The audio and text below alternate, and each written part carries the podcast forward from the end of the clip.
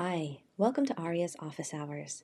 I'm certified nurse midwife Aria Pretlow, and I'm here to share evidence based recommendations and answers to your questions about women's health. Let's get started. One of the hallmarks of nursing is patient education. In our undergraduate training, we learn to evaluate the research and synthesize recommendations.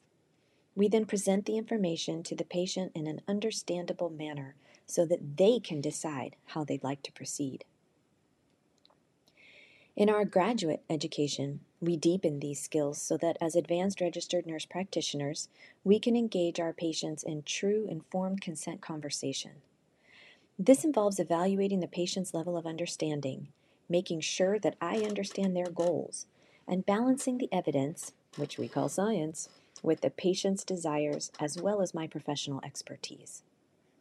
In our doctorate education, we go beyond patient education and develop our role as leaders and educators, not just patient educators, but professors, lecturers, writers, any role that helps disseminate health information to a wider audience. This is where I am in my career, and this is why I'm branching out of my clinic space and into your Substack subscriptions. Why don't more people talk about this?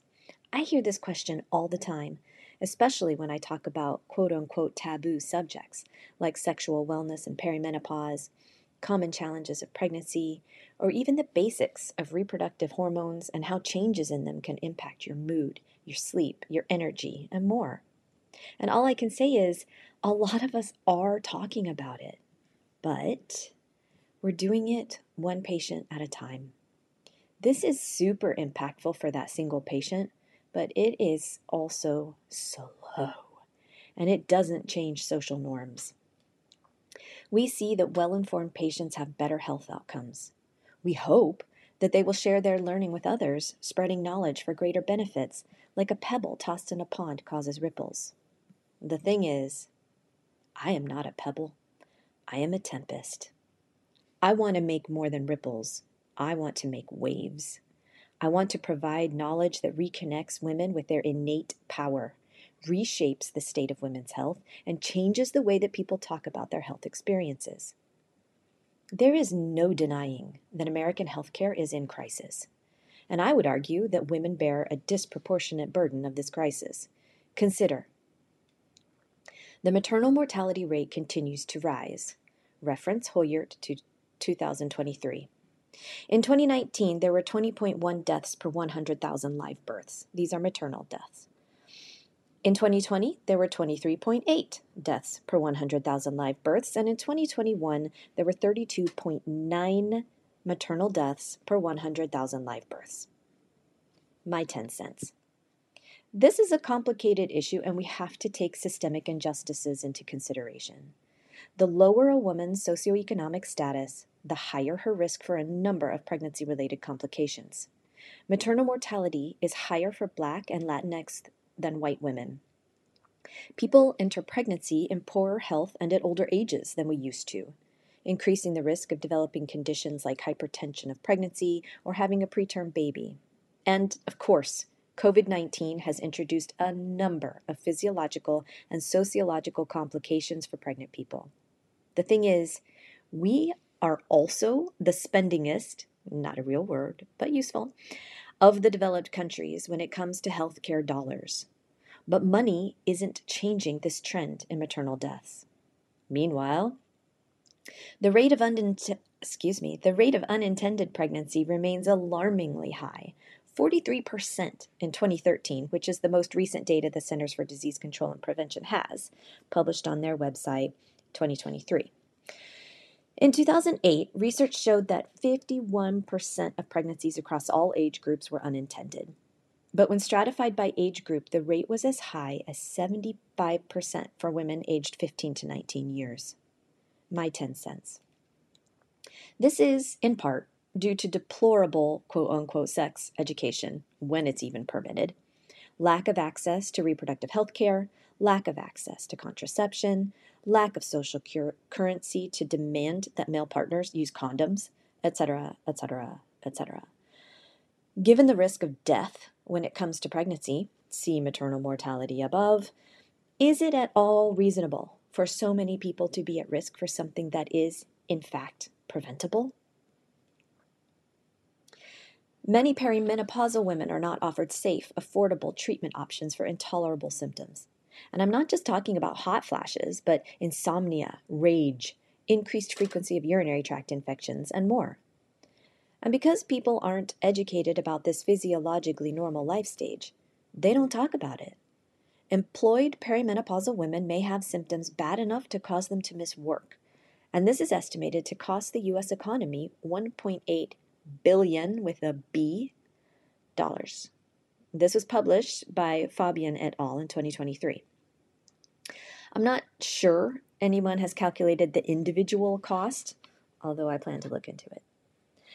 My 10 cents. What if more of us talked about it, shared our concerns, learned from each other, and demanded that our healthcare providers take our symptoms and concerns seriously? I listen to a lot of science and women's health podcasts, and to a person, any doctor interviewed to discuss perimenopause management says that they didn't really learn about it in their schooling. What the fuck? Menopause is coming for anyone born with functioning ovaries or who takes estrogen, if they ever discontinue it. But medical school leaves it out of gyne classes. This was not my experience in nurse midwifery school. We covered it in detail, and I am so grateful for that. Heart disease, which is a chronic, predominantly lifestyle mediated disease, is the number one cause of death in American women, according to the CDC in 2023. Accounting for one of every five deaths, and it's one in every four deaths for men. But women have risk factors that men don't have, and most of them are related to our reproductive capacity. Early menarche, which is the first period, or early menopause, these might be due to metabolic disorders that are also associated with other risks, such as osteoporosis.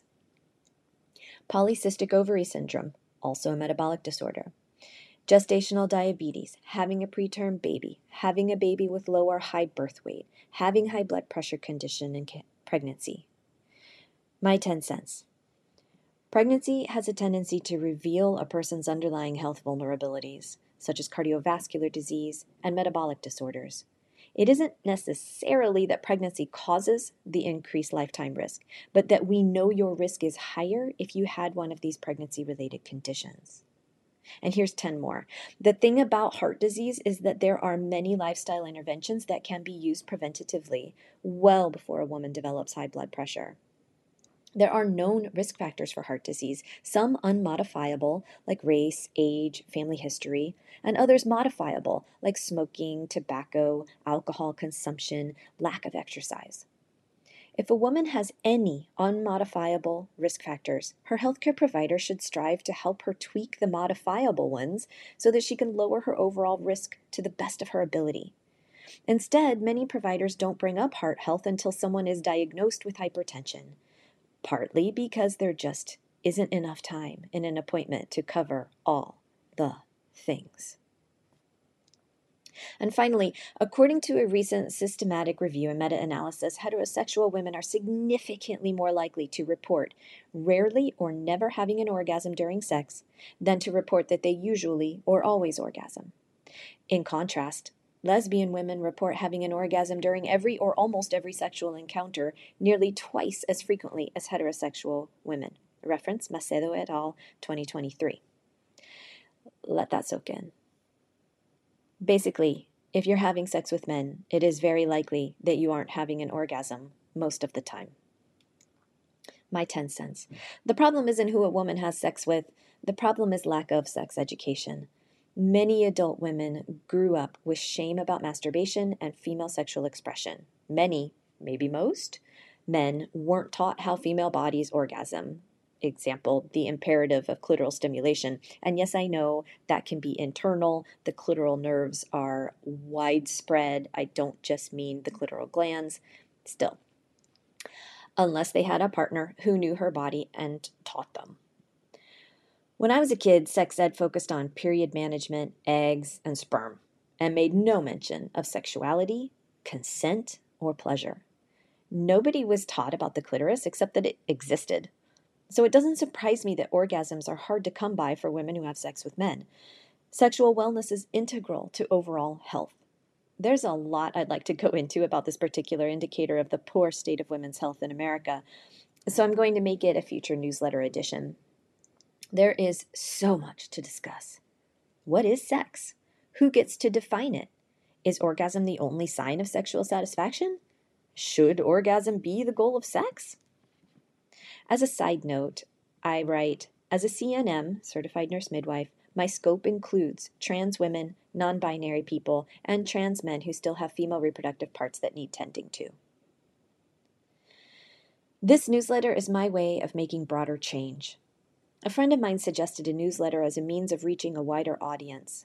Let's prove her right. Read it or listen to it, explore the references, share it with your people, and send in your questions. Together, we can all transform women's healthcare through education. My plan for now is a newsletter on the first and third Thursday of the month. All subscribers will have access to this content. The specific topics will vary, but I will endeavor to cover a broad range of women's health topics that cross the lifespan. If the topic doesn't apply to you or your age group, surely you know someone who could benefit from it. Please share it. And send me your questions.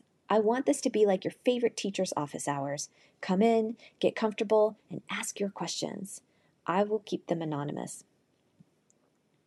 Of course, I cannot provide individual medical advice or diagnoses on this platform. I can, however, provide education, resources, and an opportunity to feel less alone as you deepen your understanding of women's health. Eventually, I hope to have a paid subscription, my initial thoughts are that it would be an additional newsletter on the second and fourth Thursdays and or a deeper dive into the topics from the free newsletter and maybe a live stream question and answer session. I am open to suggestions. Health doesn't have to be confusing, and you don't have to figure it out alone. Subscribe today, and we'll start with our first hot topic on the third Thursday of November. Send me your questions. I guarantee that if you're wondering, other people are too. Take care, Aria. Because I cite my sources, I then have a list of references at the bottom of the newsletter and many opportunities there to subscribe. And so, if you want to send in your questions, you can, of course, leave a comment on the newsletter. In that case, it will not be anonymous. You can always say you're asking for a friend. It doesn't really matter who's asking, um, the questions are the key. And you can also send messages in um, in stack. Uh, sorry, in Substack.